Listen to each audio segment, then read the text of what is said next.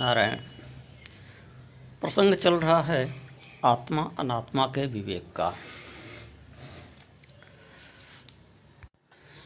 उसमें आचार्य शंकर भगवत्पाद रचित ग्रंथ अपरोक्षानुभूति के अठारहवें श्लोक की व्याख्या के क्रम में विचार चंद्रोदय इत्यादि से और आचार्य शंकर भगवत्पाद द्वारा रचित अन्य लघु ग्रंथों से जो वेदांत के आरंभिक ग्रंथ हैं, उनके माध्यम से उसकी व्याख्या को आगे बढ़ा रहे हैं। वह श्लोक क्या है? पुनः स्मरण दिला दें। आत्मा नियामकश्चांतर देहो बाह्यो नियम्यक। तेवरैक्यम प्रपश्यंती किम अज्ञान मतः परम। आत्मा नियामक है और अंतर्वर्ती है। तथा देह बाह्य है और नियम्य है। तो इन दोनों की जो एकता देखता है, इन दोनों को जो एक समझता है, उससे बड़ा अज्ञानी कौन है? अथवा इन दोनों को एक समझने से बड़ा अज्ञान क्या है? अर्थात इससे बड़ा कोई अज्ञान नहीं है कि आत्मा को और देह को हमने एक समझ लिया है। इसी बात की व्याख्या चल रही है। तो एक कैसे नहीं है? आत्मा देह से अलग कैसे है? इसी का क्रमशः विश्लेषण पूर्वक आजकल व्याख्या कर रहे हैं। तो उसमें व्याख्या कर चुके कि शरीर पंचभूतों से निर्मित हुआ है, वह पंचभूत, मैं अर्थात आत्मा नहीं हूँ। यह शरीर तीन प्रकार का है। स्थूल शरीर, सूक्ष्म शरीर और कारण शरीर। वह सब मैं नहीं हूँ। तो इसमें पंचभूतों की व्याख्या, पंचीकरण का सिद्धांत, पंचभूतों का अलग अलग कार्य और उनका संगठित कार्य इस सब की व्याख्या कर चुके। स्थूल शरीर की व्याख्या कर चुके, सूक्ष्म शरीर की व्याख्या कर चुके। और क्रमशः एक एक तत्व का चीड़ फाड़ करते हुए, एक एक तत्व की एनालिसिस करते हुए, उसको समझाते हुए, विश्लेषण करते हुए यह सिद्ध किए कि यह सब मैं नहीं हूँ, अर्थात यह सब आत्मा नहीं है। मैं आत्मा हूँ, इन सबसे अलग हूँ। यह सब अनात्मा है। अब तीन शरीरों में से कारण शरीर पर आते हैं। स्थूल शरीर का निराकरण कर दिए, सूक्ष्म शरीर का निराकरण कर दिए, अब कारण शरीर पे आते हैं कि मैं कारण शरीर भी नहीं हूँ। कैसे? तो पहले समझे कि कारण शरीर है क्या। अति संक्षेप में स्थूल और सूक्ष्म को भी यहाँ रिवाइज कर देते हैं, स्थूल शरीर क्या है। तो इसको परिभाषित करते हुए आचार्य शंकर भगवत्पाद कहते हैं कि पंचीकृत पंच महाभूतों का बना हुआ कर्मजन्य, सुख दुख इत्यादि के आयतन को स्थूल शरीर कहते हैं।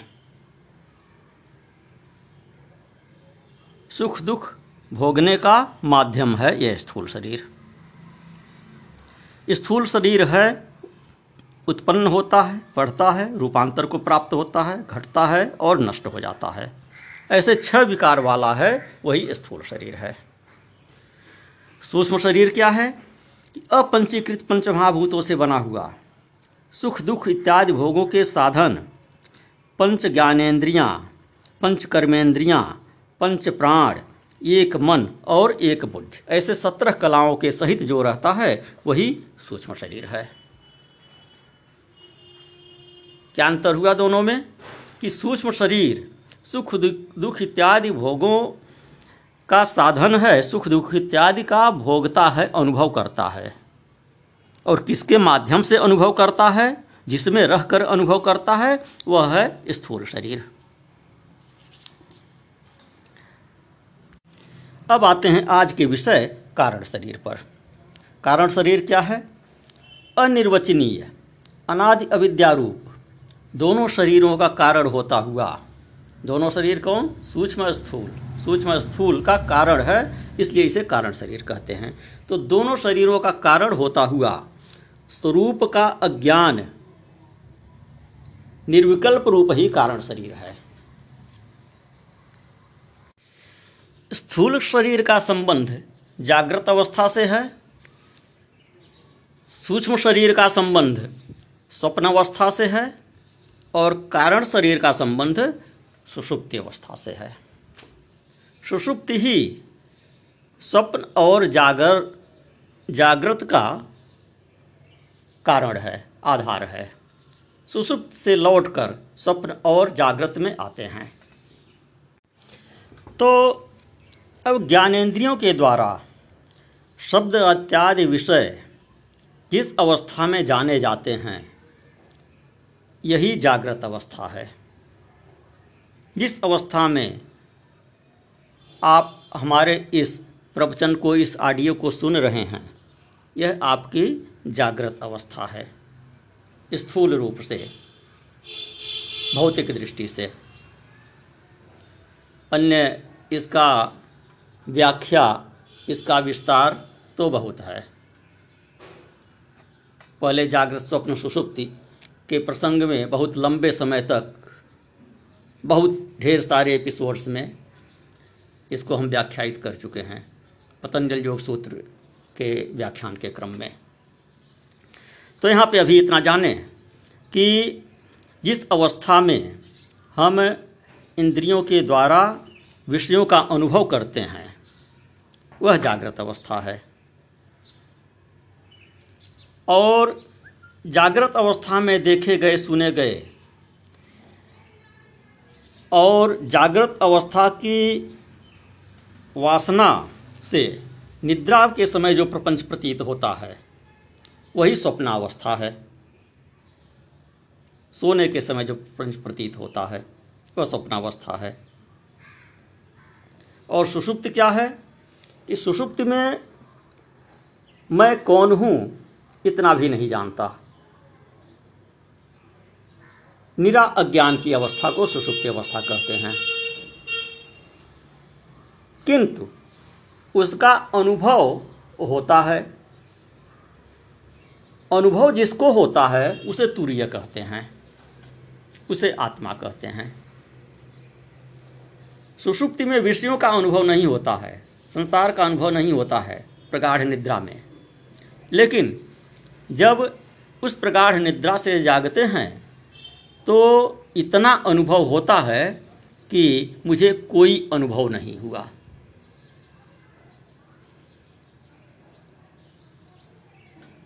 यह जानते हैं कि मैं खूब बढ़िया से सोया और स्वप्न भी नहीं देखा। खूब गाढ़ी निद्रा आई।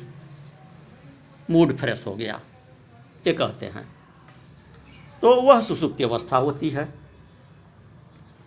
तो इस अवस्था में कारण शरीर का अभिमानी होता है आत्मा और उसे प्राज्ञ कहा जाता है। तो जब सुसुप्त से उठते हैं तो कहते हैं कि मुझे कुछ भी भान नहीं रहा। खूब सुख से सोया।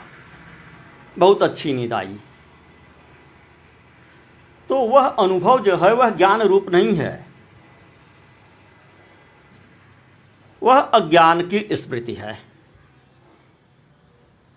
जागृत अवस्था में जागने पर, गाढ़ निद्रा से जागने पर, जो स्मृति आपको रहती है कि मैं बहुत अच्छे से सोया तो वह स्मृति अज्ञान की होती है, ज्ञान की स्मृति नहीं होती है। तो स्मृति अज्ञान रूपा है। सुषुप्त की स्मृति अज्ञान रूपा है। और यह स्थूल और सूक्ष्म देह का हेतु है। इसलिए इसको कारण कहते हैं।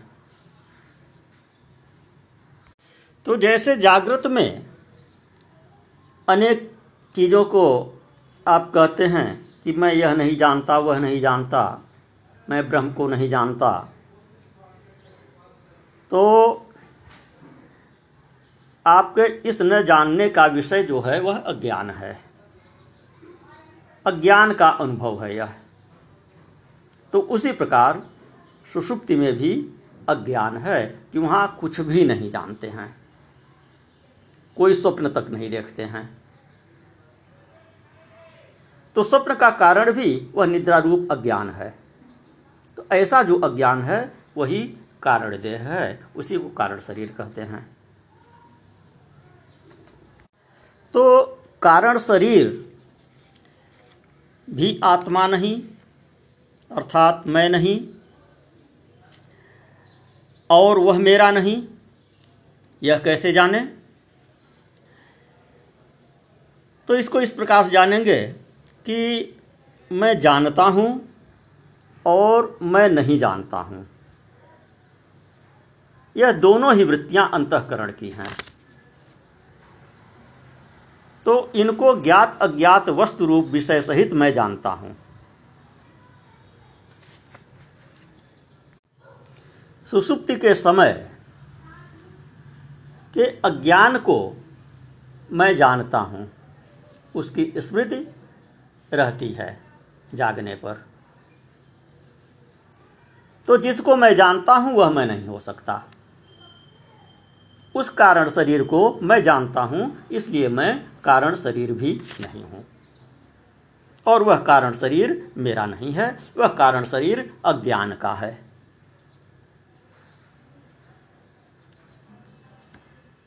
कारण देह स्वयं में ही अज्ञान है। इसलिए वह अज्ञान का है, ऐसे कहा।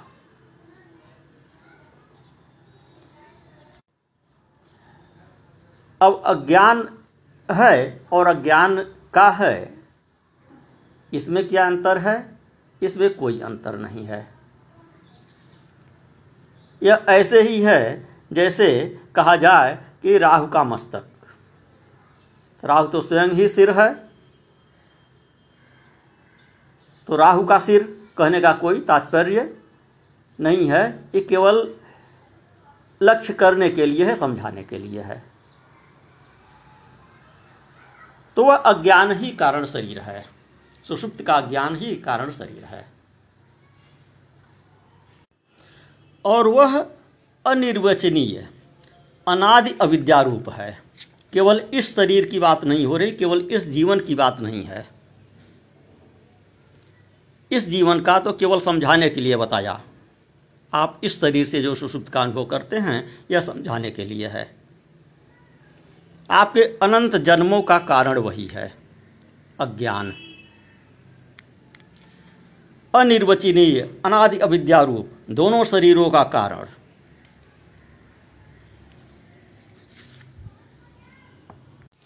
तो उस अज्ञान को, उस कारण शरीर को मैं जान रहा हूँ, इसलिए वह मैं नहीं हूँ और वह मेरा नहीं है। इस प्रकार से क्रमशः स्पष्ट कर दिए कि स्थूल शरीर, सूक्ष्म शरीर और कारण शरीर, यह तीनों ही शरीर मैं नहीं हूँ, यह तीनों ही शरीर मेरे नहीं हैं। इनके अलग अलग हेतु हैं। अब अगले एपिसोड में पंच कोशों का विश्लेषण करेंगे। नारायण।